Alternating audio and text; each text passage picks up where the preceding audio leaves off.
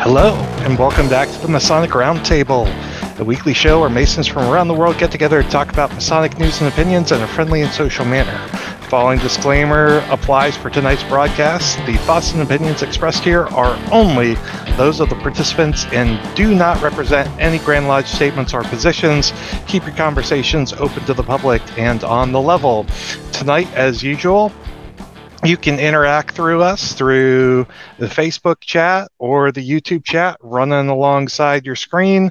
Be forewarned, if you say something good enough, you'll end up on the show.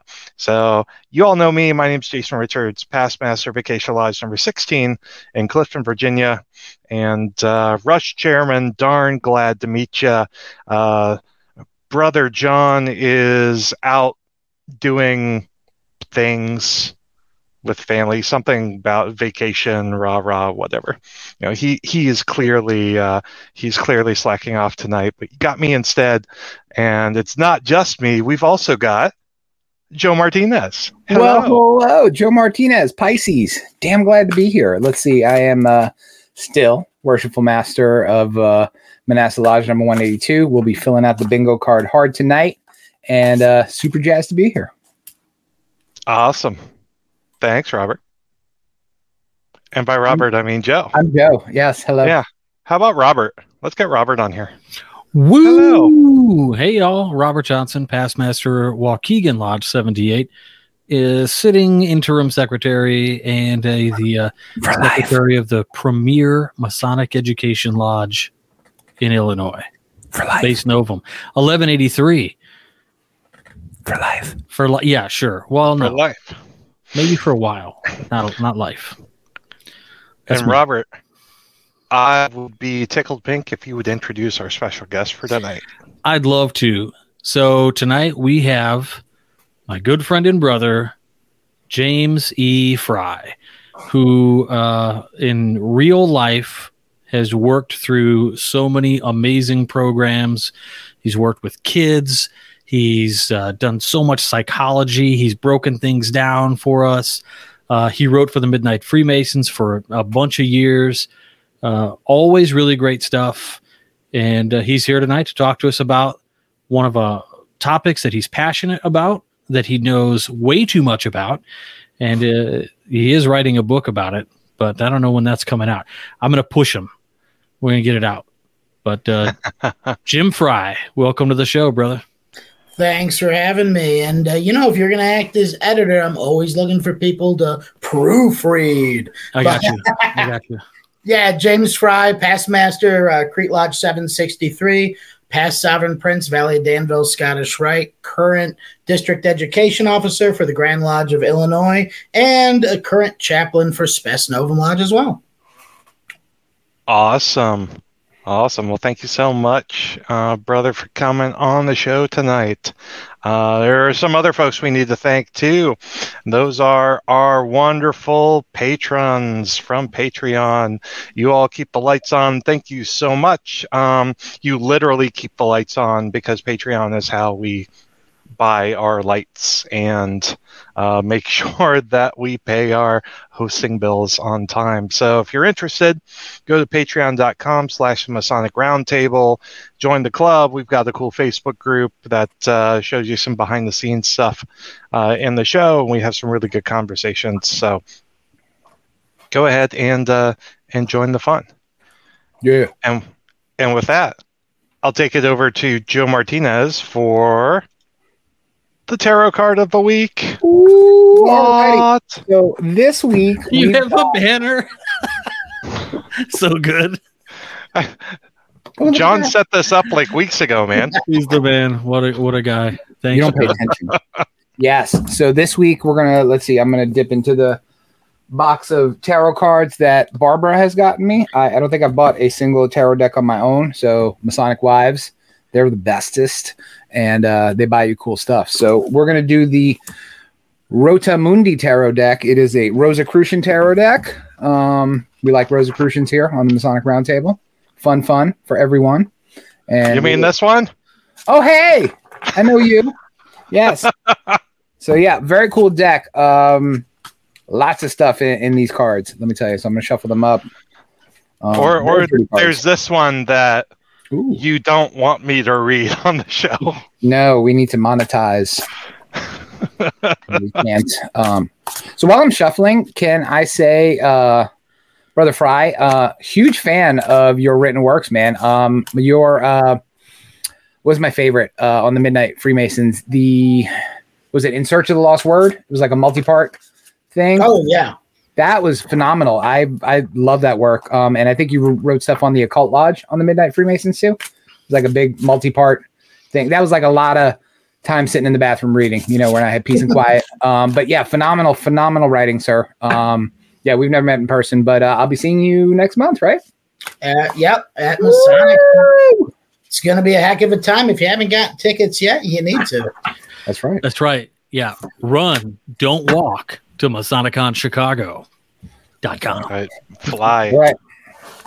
All right. Boom. There's the card. Regardless, your flight to Masonicon Chicago is going to be better than my flight coming out of Masonicon Kansas.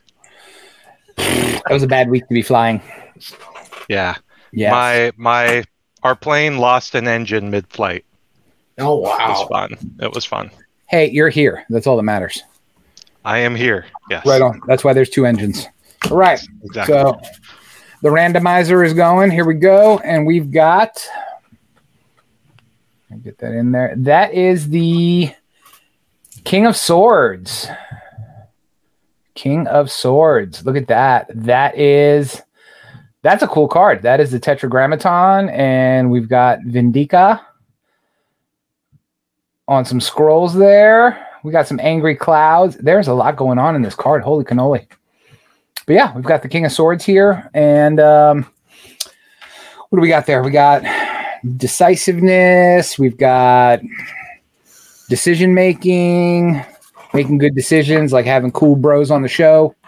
My brother Frey. Um, yeah, that's a very cool. Yeah, I'm, I need to check that card out later. That's a cool card. So yeah, King of Swords this week, Terror of the Week. Boom. Awesome. Yeah. Cool.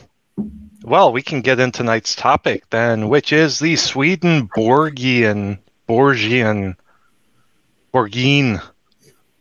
Why don't you ask Brother Right. James how to say it, and then you can say it right. Yeah, there we go. Hey, I say Swedenborgian, but I have learned that the pronoun- uh, correct pronunciation of Swedenborgian. It's it's the Ernest Borgninian right. Yes. Yeah, yeah. It's uh I mean, you know, it really depends on, you know, where you're at, I guess, in Europe and how you pronounce it. I'm gonna still pronounce it Swedenborgian because I've just gotten in the habit of saying it that way for the last like three years as I've researched it. But the Swedenborgian rite is really cool.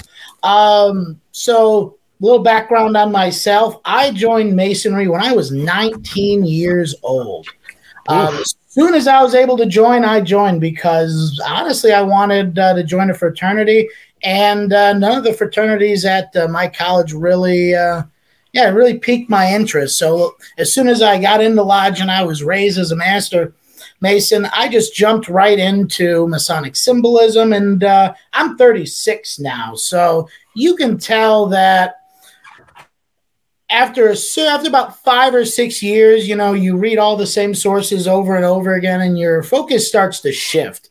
And that's when uh, it was about five years in, my focus started to shift into um, the quasi Masonic orders, fringe masonry, as they call it, which there is a lot of very interesting groups that were oftentimes short lived and they either died out due to, you know, just a lack of interest or um, you know just they weren't able to spread grow lodges grow membership.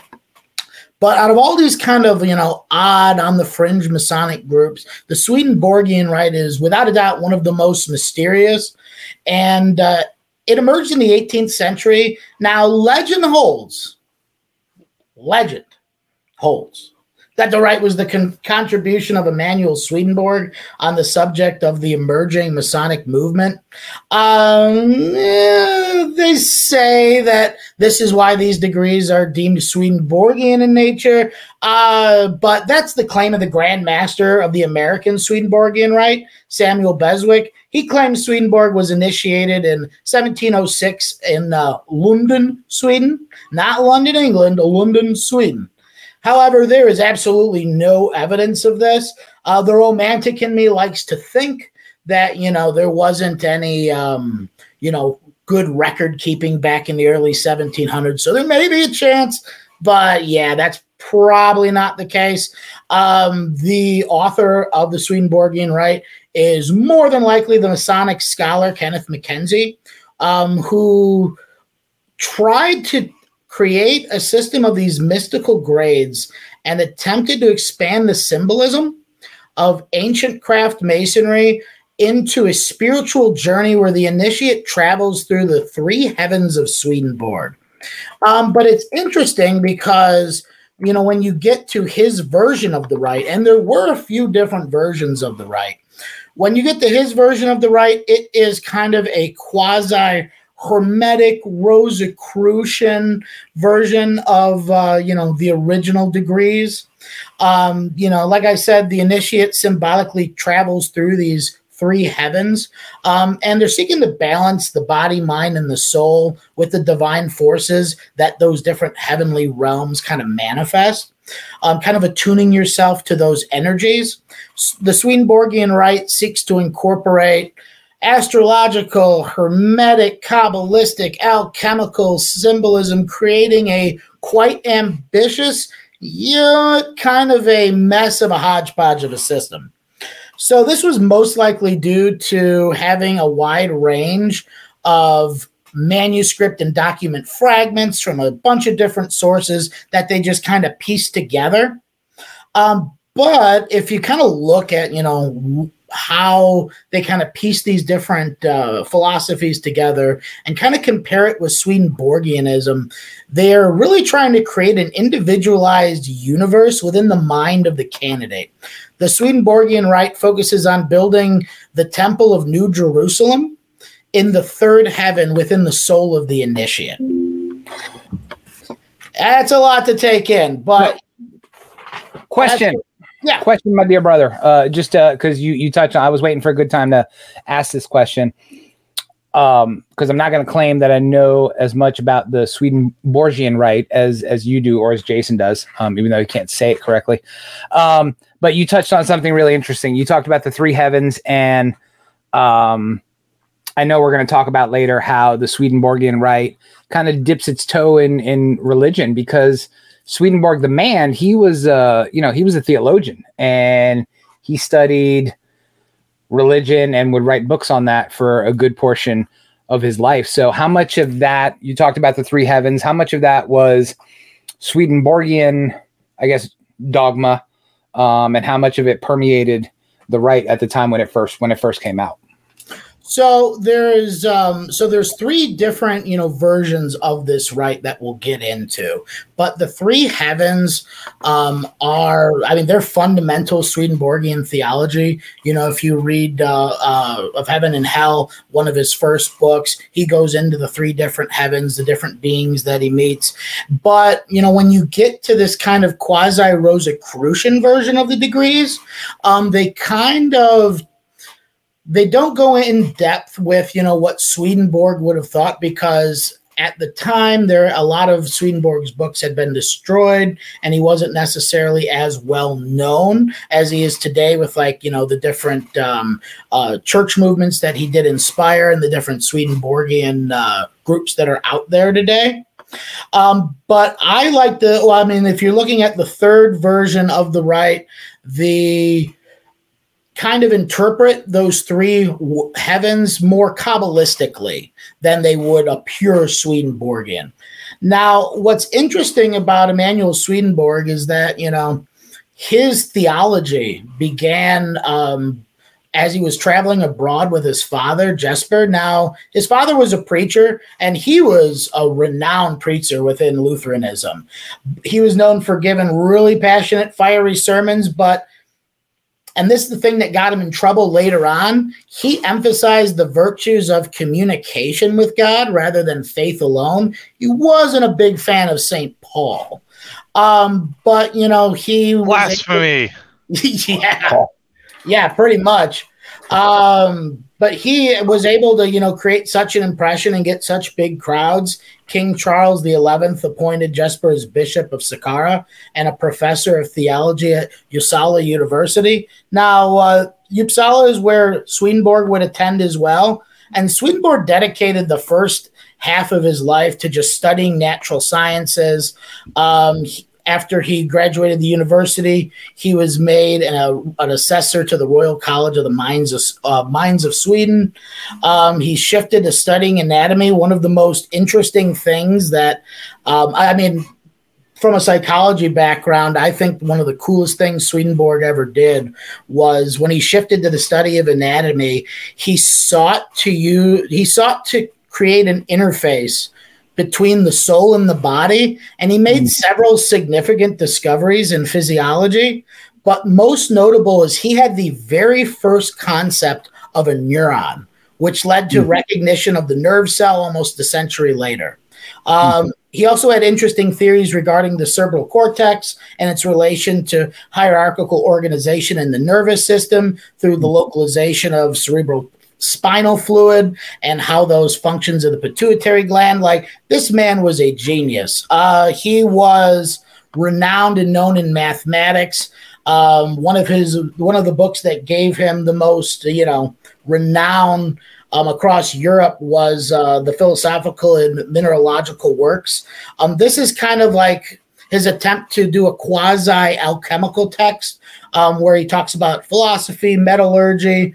Um, he also, you know, has uh, a few different and, or sorry, a few newer ways to smelt copper and iron.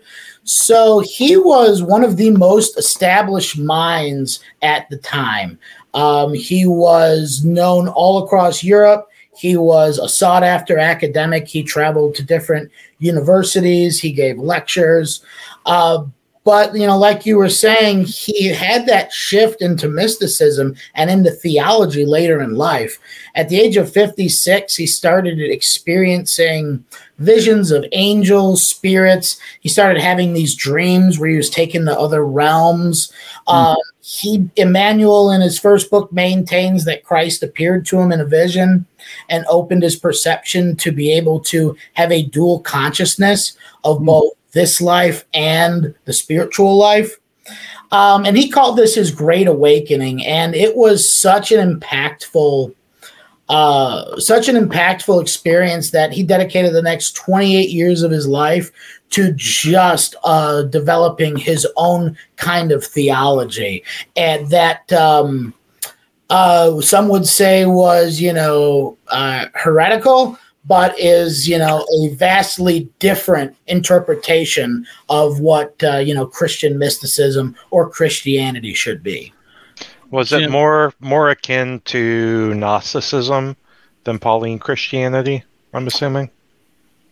Yes, because it's uh, it's all about the communication with God, but Swedenborg believed that the that there are you know these uh, so he believed that man was made out of you know the body, the mind, and the soul. The soul is that divine spark, right? Yeah. You know it, it's connected to God. We can't necessarily experience it, but he had a he focused mostly on free will. So if you focus more on the spiritual, your mind shifted towards more the heavenly perspective Mm. If you focus more on like, you know, your base functions, your ego, your body would or your mind would shift more towards the body and limit your perception only to, you know, what we can physically sense, right?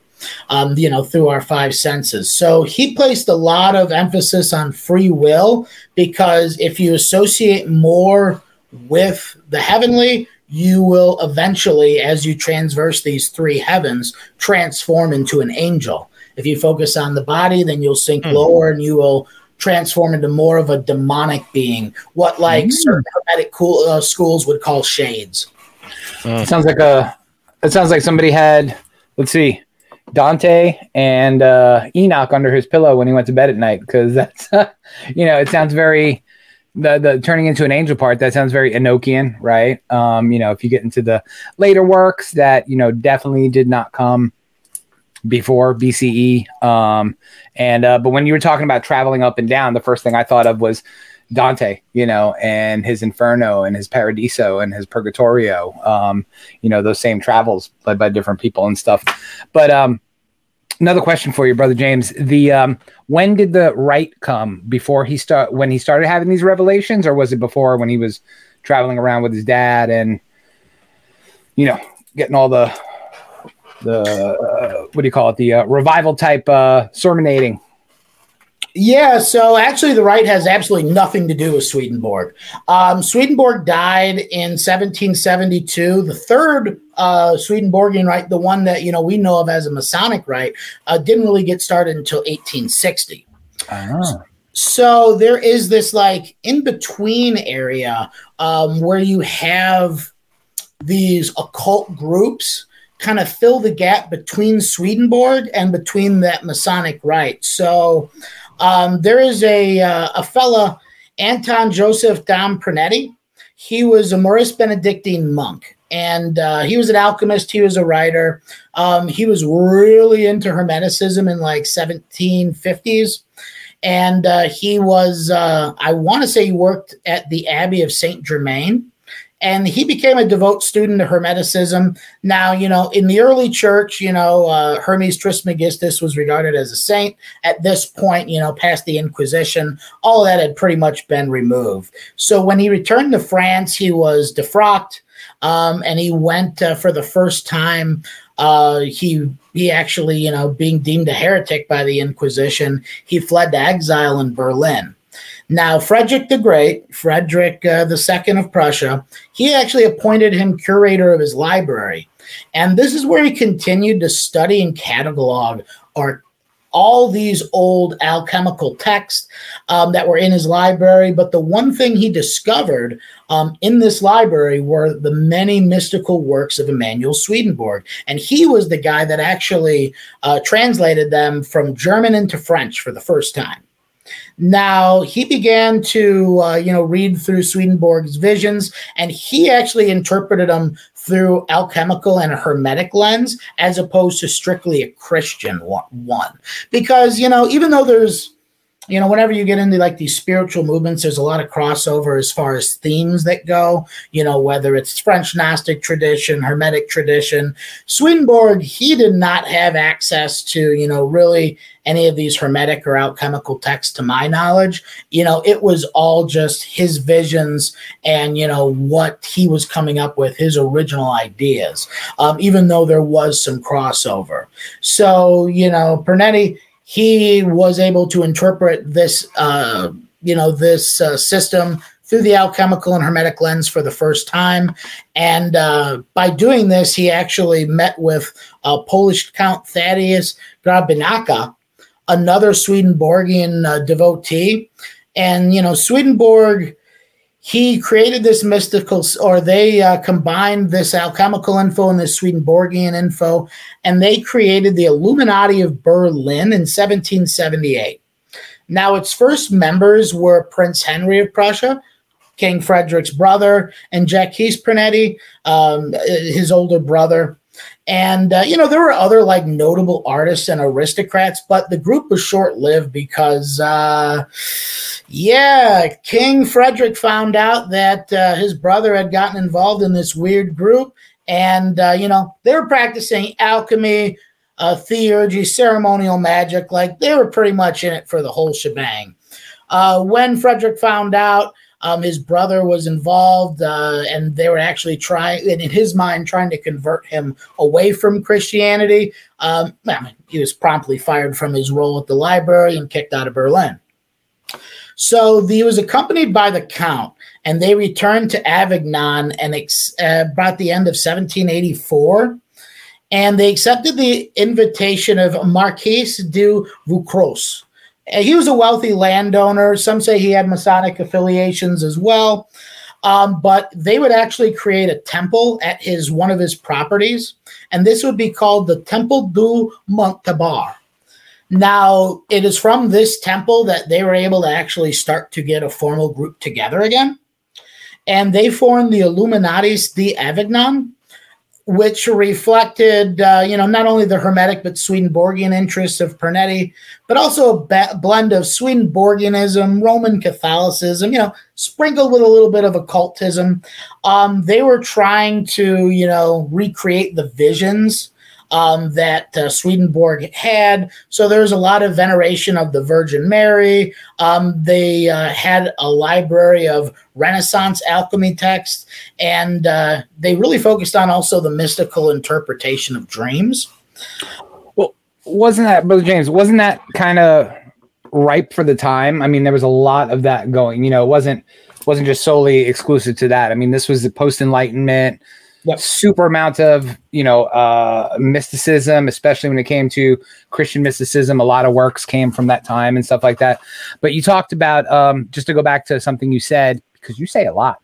Um, uh, just to go back to something you said prior, uh, uh talking about people's affiliations, whether they were Freemasons or not Freemasons.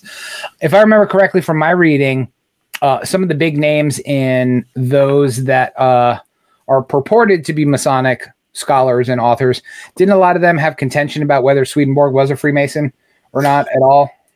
Oh, absolutely. Um, you know, like I said, the the claim that Swedenborg uh, was a Freemason was the claim of uh, uh, uh Beswick, the American uh, Grand Master, and you know this isn't uh, true at all. Um, uh, both A. Waite um, and uh, some other Masonic uh, scholars, you know, like R.A. Gilbert, some of the more modern uh, authors as well. They hold that the um, well, they well they support Waite's theory that the actual author of this rite was Kenneth Mackenzie. Um, so it had nothing to actually do with uh, Swedenborg at all. Though there are, you know, as as these different groups go on, there are. Um, you know the swedenborgianism is still there as kind of like a root theology but they kept adding layers of other symbolism on top of it that you know by the time you get to the 1860s group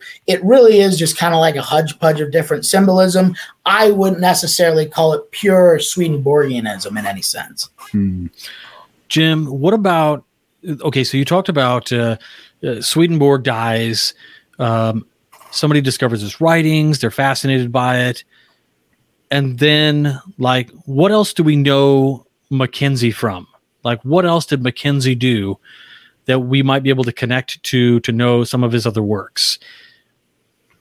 Yeah, absolutely. Um, so, uh, well, you know, Pernety, he had this, or he basically ran this uh, organization for some time, and they would actually start to invite Masonic lodges out to their fraternal feast. And this little group that he had, this Illuminati of Avignon, um, it had at one point more than 100 people, which they reoriented the group and called it the Academy of the Illuminated Theosophists.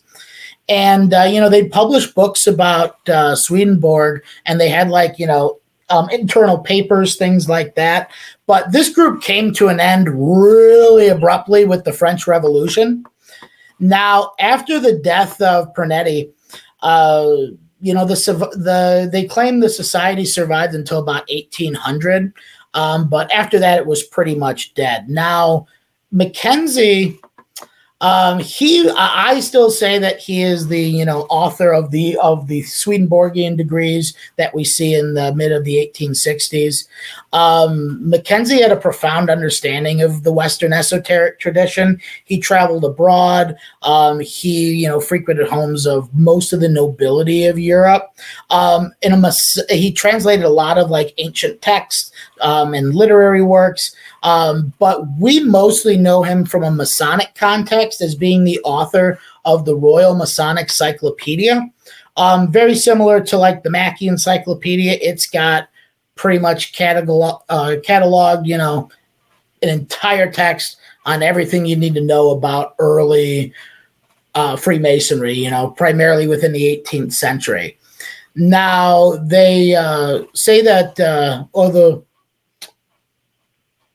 whether he whether he got these documents on this travel or not, it remains to be said. But we know that in 1860, Mackenzie traveled to France and he met with Eliphas Levi, who was the leader of a Rosicrucian-based group at the time.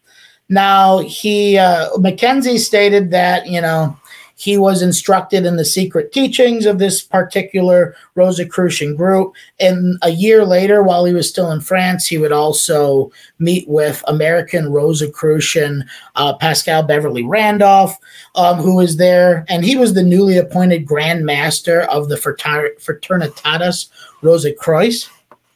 So in 1864, uh, Robert Wentworth Little found some old Rosicrucian rituals that were supposedly written in German in the storerooms of London's Freemasons Hall, and he immediately turned them over to Mackenzie so that he could actually translate these, right? Um, and he, they wanted to form their own esoteric order. Now, whether that is um, the actual story, whether he got them from Levi, whether he got them from Randolph, we don't really know. Uh, but Mackenzie um, he had claimed himself to be initiated into a German Rosicrucian society when he lived in Vienna. Um, whether that's true or not, like I said, we don't know.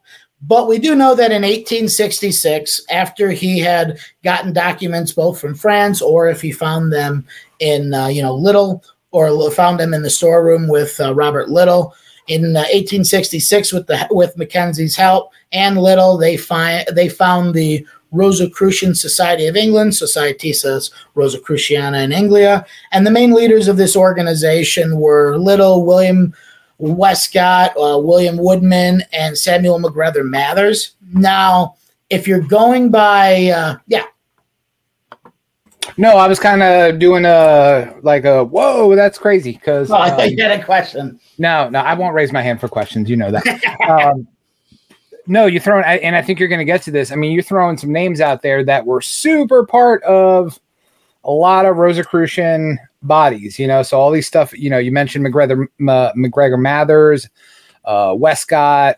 Uh, I think Yarker was in that group too, right? Uh, I mean, these are all people who you're buying their stuff on Amazon and you're reading it, and um, you know, I think uh, Encausse as well, um, yep. you know, became a member of that group. Some of y'all may know who he is, and I think A.E. Waite ended up joining a Swedenborgian group as well, right at the turn of the century.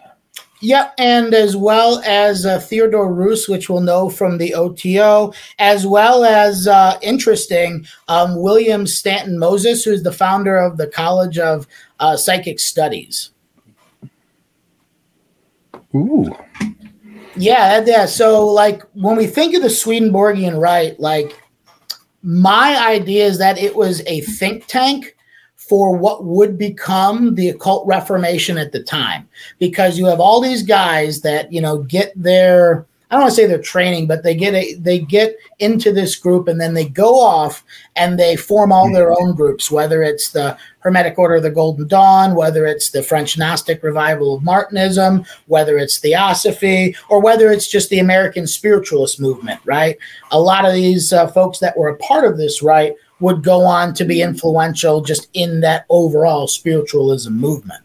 So, Brother James, um, I think my my question is is something I think that's being echoed in the chat. So, where where does the Masonic come in to to this rite, and why do we associate it as a Masonic rite? Yeah, so uh, after uh, Kenneth Mackenzie died, um, you know, anyone who's familiar with, um, you know, the cipher manuscript story, William Westcott collected Mackenzie's Swedenborgian papers from his widow. And um, it was, you know, at that point that he took some of the loose papers that would go on to be the cipher manuscript of the Golden Dawn. But, you know, here's the thing I like to think that the Swedenborgian Rite was almost a proto, um, you know, French Gnostic Revival, Golden Dawn style group because there's a lot of things that are similar. So, for instance, the Swedenborgian Rite has a double cubed altar as the focal point of the lodge. Same mm-hmm. thing as the Golden Dawn.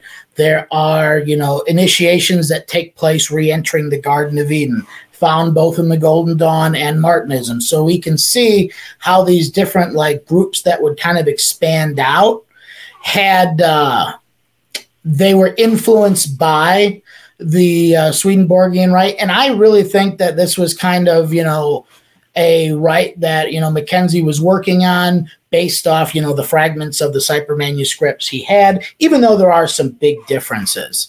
So once so once Westcott got those documents and they founded the Swedenborgian rite, um, you know, like I said, it became really influential. You know, with all these different members. Now, uh, Westcott was the Grand Master of the English chapter, but you know, really Sweden, uh, the Swedenborgian rite as you know a Masonic rite. You know that I mean it was eh, it was recognized for the time as you know all these kind of quasi Masonic groups were, but it was most prevalent in the United States.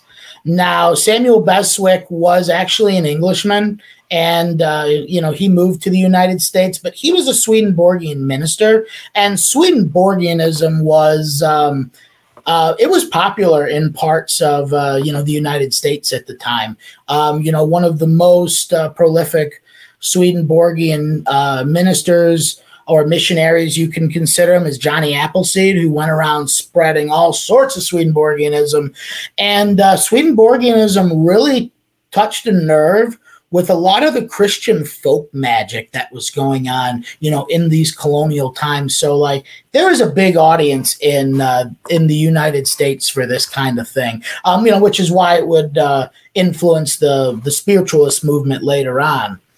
But when Swedenborgianism uh, spread to the United States, well, it actually went to Canada first in about 1860, 1859, depends who you ask. But uh, they met in the old Kane Lodge Room in Broadway, you know, New York, when they actually did bring it to the United States. And this is where you kind of get a little bit more myth than fact because Beswick was claiming that, you know, all the leading Masons of New York he conferred all their degrees word of mouth in secret. Um, he claimed Albert Pike begged him for his degrees, but he wouldn't give it to him. You know, all this stuff that kind of, I think, was more inflating his own ego than anything else because, you know, the like the right. That's where the Masonic comes in. yeah, yeah. I mean, the I mean, as a Masonic rite, you know, it went from probably like 1860 until about 1908. It just faded into uh, obscurity pretty quick. So it was a short-lived rite that started in England, kind of transferred over to the United States, North America, and uh, you know it was influential for a very short amount of time. But you know whether it was lack of interest from all these members going on to actually form their own occult orders, or just you know a uh, you know more Masons getting more involved with the spiritualist movement as it would develop. The rite just kind of died out, and there wasn't necessarily any. Uh, well, that's it's interesting because what you're talking about essentially is uh, this is a tangential sort of organization that had enough power players in it to make it, you know, an official sort of side quest in masonry. Uh, if you go to the Grand College of Rites.org, uh, the volume one is the Sweden Swedenborgian rite or Swedenborgian rite, and it contains, uh, I think, the six six degrees that it has in there. Uh, we had a question earlier. Somebody said, you know, are these practiced anywhere, or does the AMD do them? Nobody does them. Um, I mean, not legitimately that you would, you know, not sanctioned by any Grand Lodge. That is, uh, but Volume One has the primitive and original rite of symbolic Freemasonry, spelled P H R E Masonry. Uh, the fourth degree, Enlightened Freemason or Green Brother. Fifth degree, Sublime Freemason or Blue Brother. Si- uh, the sixth degree is Perfect Freemason or Red Brother. And then it says it also contains additional Swedenborgian data. Uh, but it came out, um, it looks like reprinted the last time was 1962. So but this this the grand college of rites people might say well what is that? Essentially they collect all of the old rituals of quasi masonic and masonic orders that are defunct um, and then they hold the rituals to sort of preserve and kind of control them in a way. Um, like you're not supposed to do table reads or anything of these. They're just for research mm-hmm. purposes. Uh, but you know they've got the Martinist order. They have the Adonai, uh, the Adoniramite rite. Uh, they had uh, the got Memphis, Memphis Mizraim too, right? They, they did. Like that, they did the rite of Memphis. Then uh, they also do uh, the uh, the rite of Mizraim, and then they do the Hermetic rite. Like they've got all of these kind of things, and they're just published. So uh, Masons out there, if you're real curious about some of these older rituals, and you know, like like we are, Grand College of Rites uh, .org is, is a good place to go for some of these. You can just buy them, but you also don't put on a weird robe and start practicing them because you will get. Yeah, they will. They will show up like like the vampiric council just wham. it will go into your garage with all your weird friends and shut you down. That's right. no one expects the Grand College of Rites Inquisition. okay, the first so, element is surprise. so, James, if what do you think because we do have quite a number of Masonic tangential rites out there today. You know, a lot of the stuff in the AMD is very just like receiving the orders of some thing. There's no real degree put on. Uh, but then there are, you know, outside orders like the Golden Dawn, like OTO or um, AA or, you know, uh, just any number of these organizations. And while they might not be directly connected to masonry, do you know of anything that is in the United States anyway close to the Swedenborgian rite or like whether it's Masonic or just kind of tangentially occult? Um, so I I cannot say I know this from experience, um, but by uh, talking to um, strange brethren on the internet, asking questions to you know more occult minded individuals. From what I understand, there is a group that still operates in Europe, but it is uh, out of the French Gnostic tradition. So, you know, it's probably sanctioned by like some Gnostic bishop somewhere who wrote up, uh, you know, he probably has a free initiator as well, and he wrote up his own version of it. As far as like a direct lineage to these original groups, probably not. So when are you gonna? We had a we had a question earlier. They said, so when is Brother Frey gonna put on these degrees? Well, I'm not a member of the Grand College of Rites, so they couldn't kick me out if I did. Great answer. They will just send you a strongly worded letter. Yeah, yeah. Um, I mean, so so what? So my primary research into it now, and like I said, I've been working on a book for this for quite some time. Is I want to reinterpret the grades of the Swedenborgian Rite from primarily a Kabbalistic perspective, because there, I mean, if you look at you know the concept of you know the material world and Swedenborg's three heavens it clearly relates to the three worlds on the tree of life. Um, if you look at the way that you know some of the language in the degrees is actually written, I get the inkling that they didn't know that much about the Swedenborgian rite, so they tried to fill it in with Hermeticism and alchemy and Kabbalah. And Kabbalah being the thing that I know the most about, I would, uh, you know, I mean, I'm trying to reinterpret it from just a Kabbalistic perspective, point out the alchemical stuff, point out, you know, the similarities to Swedenborgianism. But, you know, like you were saying um, with the Grand College of Rites, if you were to go and and just you could just Google it, you know, uh, the you know Swedenborgian rite, you'll notice that each of the grades, you know, whether it's enlightened Freemason, sublime Freemason, or uh, perfect Freemason, you'll notice that there's a little number next to it, and it will be, you know, uh, you know, one equals four, two equals five, four equals one. So that is very similar to both the grade structure and Rosicrucian groups and the grade structure in, uh, you know, primarily the Hermetic Order of the Golden Dawn, where they have one equal oh, one number equal another number, and those numbers change as you move up the grades, and that is primarily to show or to demonstrate where you are on your journey on the tree of life.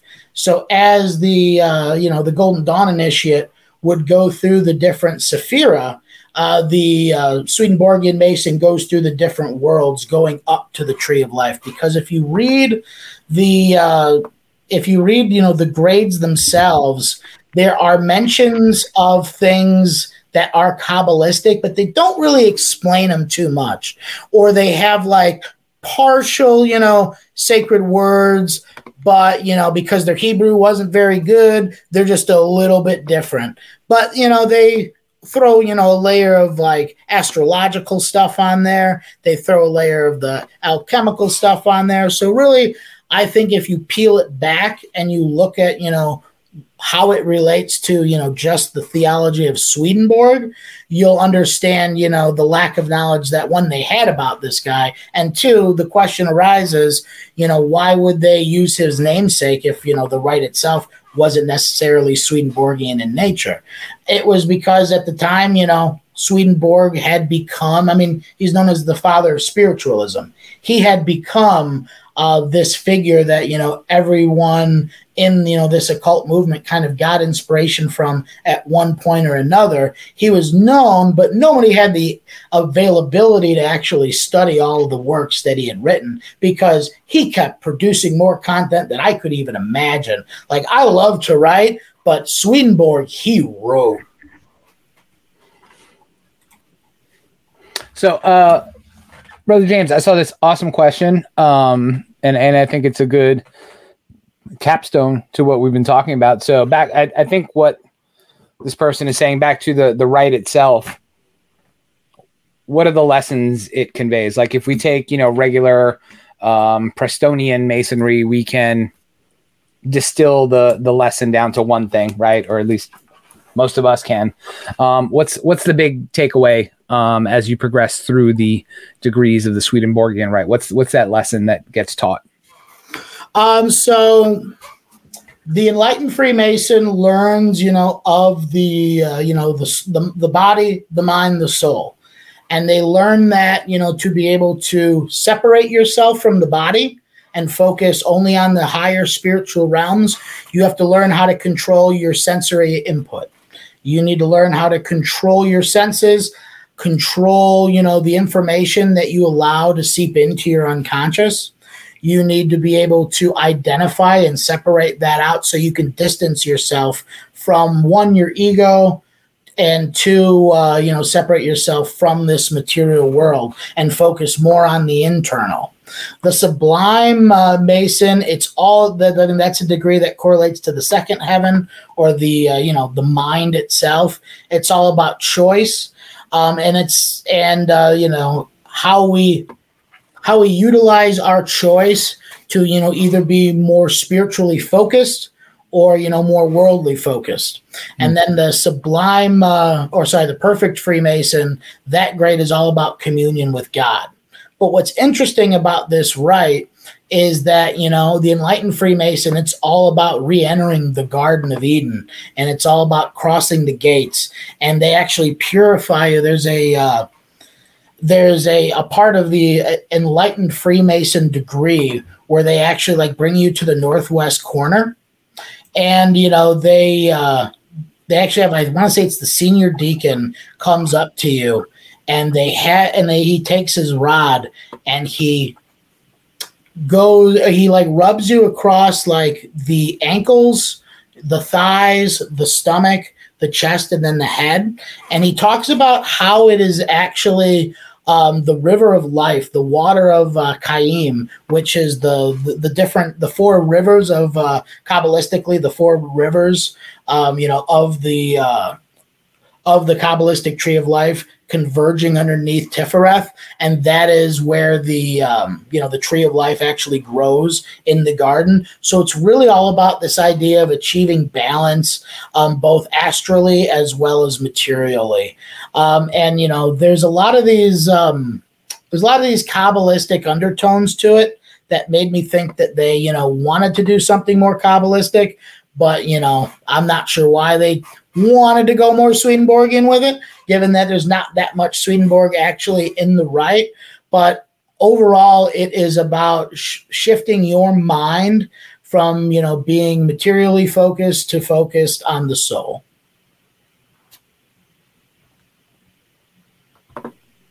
hmm, That's fascinating. And I guess you know if you're looking at it from like the Swedenborgian understanding, like the goal is to transform yourself into an angel. So you know you got to earn your wings somehow. Oh, it's a beautiful life. That that was So- uh, that's also the premise of Heaven's Gate. I'm just saying Yeah, you were good supposed to physically turn into an alien. So, Without without the mass suicide, right? yeah, yeah. So, uh, uh, uh, Jim, Luminous Knight said, uh, if I was to read one book on Emanuel Swedenborg, what would you recommend? You know, I, I've seen it in Masonic libraries all over the giant big blue book with the big gold lettering, Swedenborgian, right? But is that necessarily the one to read, or should they go after something maybe more academic, just about Emanuel Swedenborg himself? Um, I mean, if you so if you want to um so I mean if you want to know about the Swedenborgian rite and you want to actually um you know just learn about the rite, read the degrees, you know, read the lectures, what they did, that's the way to go. However, if you I mean, definitely you can read any of the works by Emanuel Swedenborg. Uh, but man, if you think Albert Pike is long winded, Swedenborg is winded. Um, so, what I would actually recommend is a book that is called The Hidden Levels of the Mind. And this is uh, Swedenborg's theory of consciousness. And uh, oh, I forget who it's by. I want to say Doug Douglas Taylor.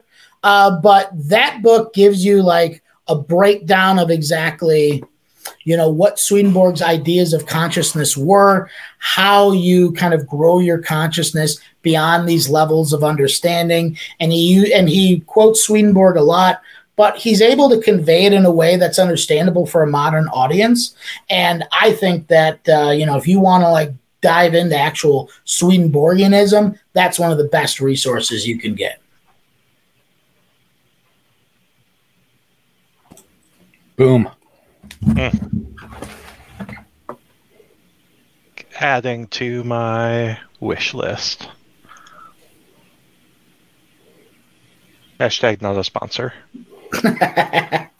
I mean, yeah, and uh, honestly, if you go to uh, you know the Swedenborg or Swedenborg.org, they have a extensive library of Swedenborg's works on there for free. And you know, if you're anything like me, a guy who's got a five thousand PDF library, you know, it's worth a uh, download just to say you have them.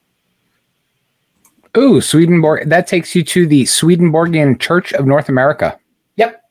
Yep. Um, yeah. So even though you know Swedenborg never started a church himself, years after his death, um, primarily in North America, some there, there there's an influence in Europe as well, but not as strong. Um, you know, given uh, America was more susceptible to you know pure spiritualist movement.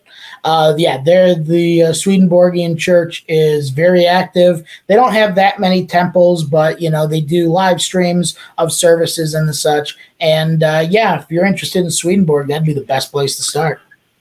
Hey, man, I'm, I'm browsing their site. They're not a tiny church. I mean, they've got 22 states. They've got temples in 22 states and a couple places in Canada. And I mean, they're not tiny. Yeah.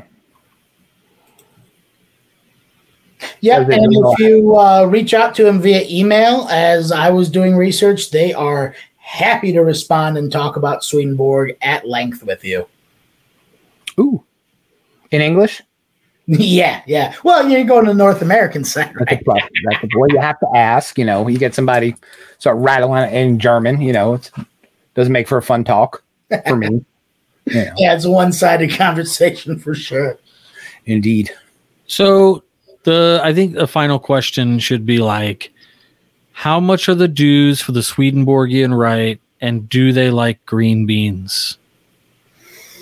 Um, well, I mean, who doesn't like green beans? Am I right? I mean, I eat them probably three times a week now. Um, I used to like you until you started talking, just then and there.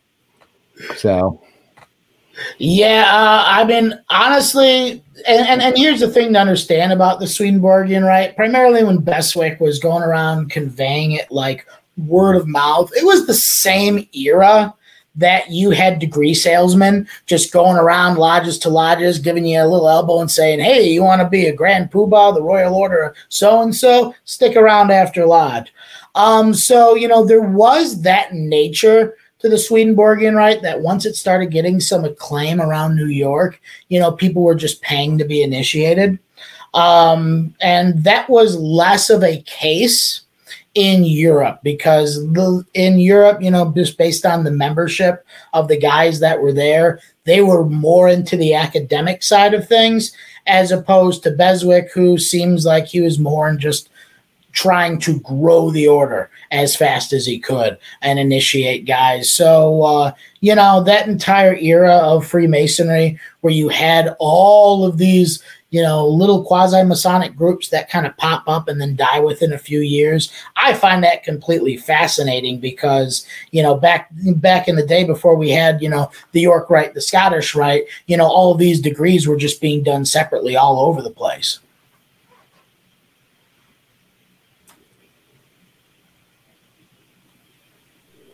So many degrees. So many degrees, so little time. I mean, I as as Brother James was saying this, I'm like, this sounds like every invitational body in masonry. How it's- Yeah, literally. It does. Yes. yeah. I would just recommend. I think uh, the, the along with the books that uh, Jim mentioned, uh, I think you can become a member of the Grand College of Rites for like twenty bucks. Uh, no prerequisite, just Master Mason, I think, and uh, the dues are like twenty bucks, and you get a free book every year, which is like one of the rituals out there, and you can order uh, reprints of a lot of these. So. I don't actually know if they are selling reprints of Volume One, Part One, which was that Swedenborgian rite. But Can I can I complain for a second before you finish that sentence? yeah, because I'm a member of the Grand College of Rites. I have It is almost Hap- time for us to shut down. have to show. Don't tell me what to do. Number one.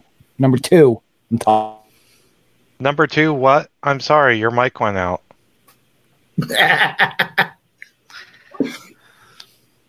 Joe, you're talking on mute. We can't hear you.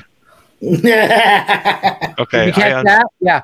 Yeah. Um, no. Uh, so uh, I, I've been a member of the Grand College of Rites because I love reading rituals, especially defunct ones. But um, are they ever going to let you order stuff online, or are you still going to get that stupid piece of paper that gets mailed to you? And that's it's the only piece way. of paper still. Yeah, It's a turd, man. you know they are working on it. Brother Chris Gamblin over in Indiana, I think, has all of the books in his basement. Uh, so when you order a book actually from the paper, he's probably the one who sends it out. I know they're working on it. I mean, it's Come it's on, come on, brother Chris. if anybody can do it, Gamblin can. So we'll do see. It. Do it. Awesome. Well, hey, we are about at time. And so we'll forego the final question and simply say, uh, Brother Frey, thank you so much for coming on to the show tonight. This was amazing. hey, thanks for the invitation. No problem whatsoever. Happy to happy to have you on anytime you want to uh, talk about Emanuel Swedenborg and his uh, his absolutely crazy, crazy rite. So thanks so much, everybody. Thanks so much for everybody watching, for all of the questions and all of the comments. Uh, y'all were awesome and on point tonight. Uh, for those who are who are watching us live. So uh, we'll be back next week with another another fun-filled episode.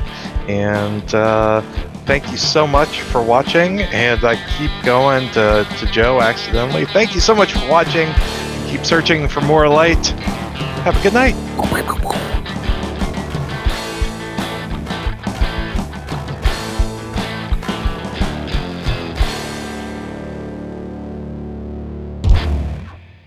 Wow. Wow.